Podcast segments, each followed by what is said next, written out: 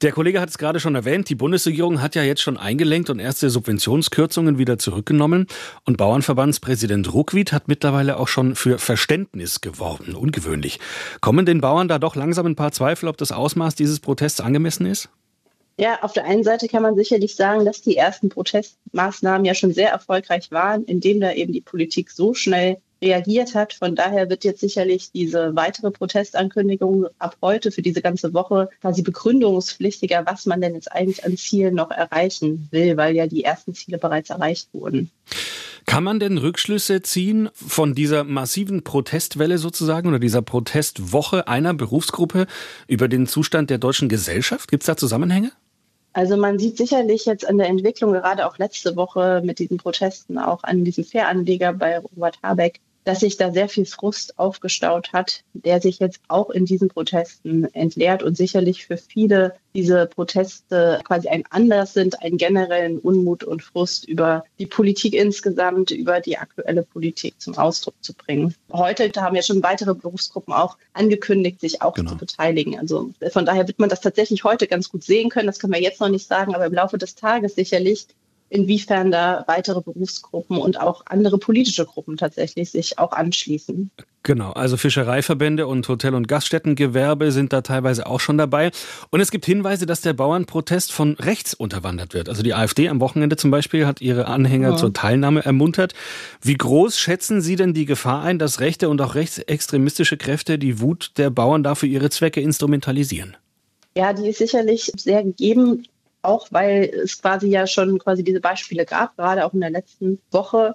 Und es aber auch grundsätzlich quasi eine bekannte Strategie ist, dass von rechts sich quasi an ja, Aufrufe zu Protesten quasi da andocken und diese Anlässe dann eben auch als Bühne nutzen. Und ja, ich würde vielleicht jetzt nicht von Unterwanderung sprechen, aber quasi diese Bühne nutzen und dann das übernehmen quasi und da mitmachen. Also von daher ist diese Gefahr sicherlich sehr groß und das sieht man auch jetzt schon quasi bei den Plakaten, die zu sehen sind, dass diese Gefahr auf jeden Fall gegeben ist. Inwiefern sieht man das jetzt schon?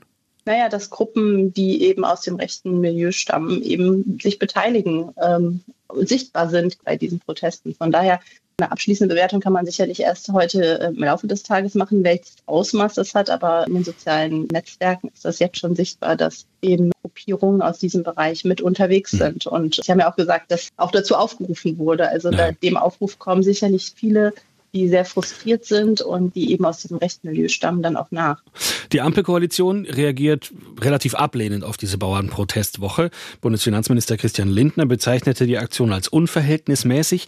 Was sollte oder könnte denn die Bundesregierung tun, um die Lage auch wieder ein bisschen zu beruhigen? Ja, das ist eine schwierige Frage. Zum einen könnte man sagen, die Politik hat sofort reagiert, also viel schneller als bei anderen Protestmaßnahmen wurden ja quasi eigentlich zentrale Forderungen sofort wieder umgesetzt.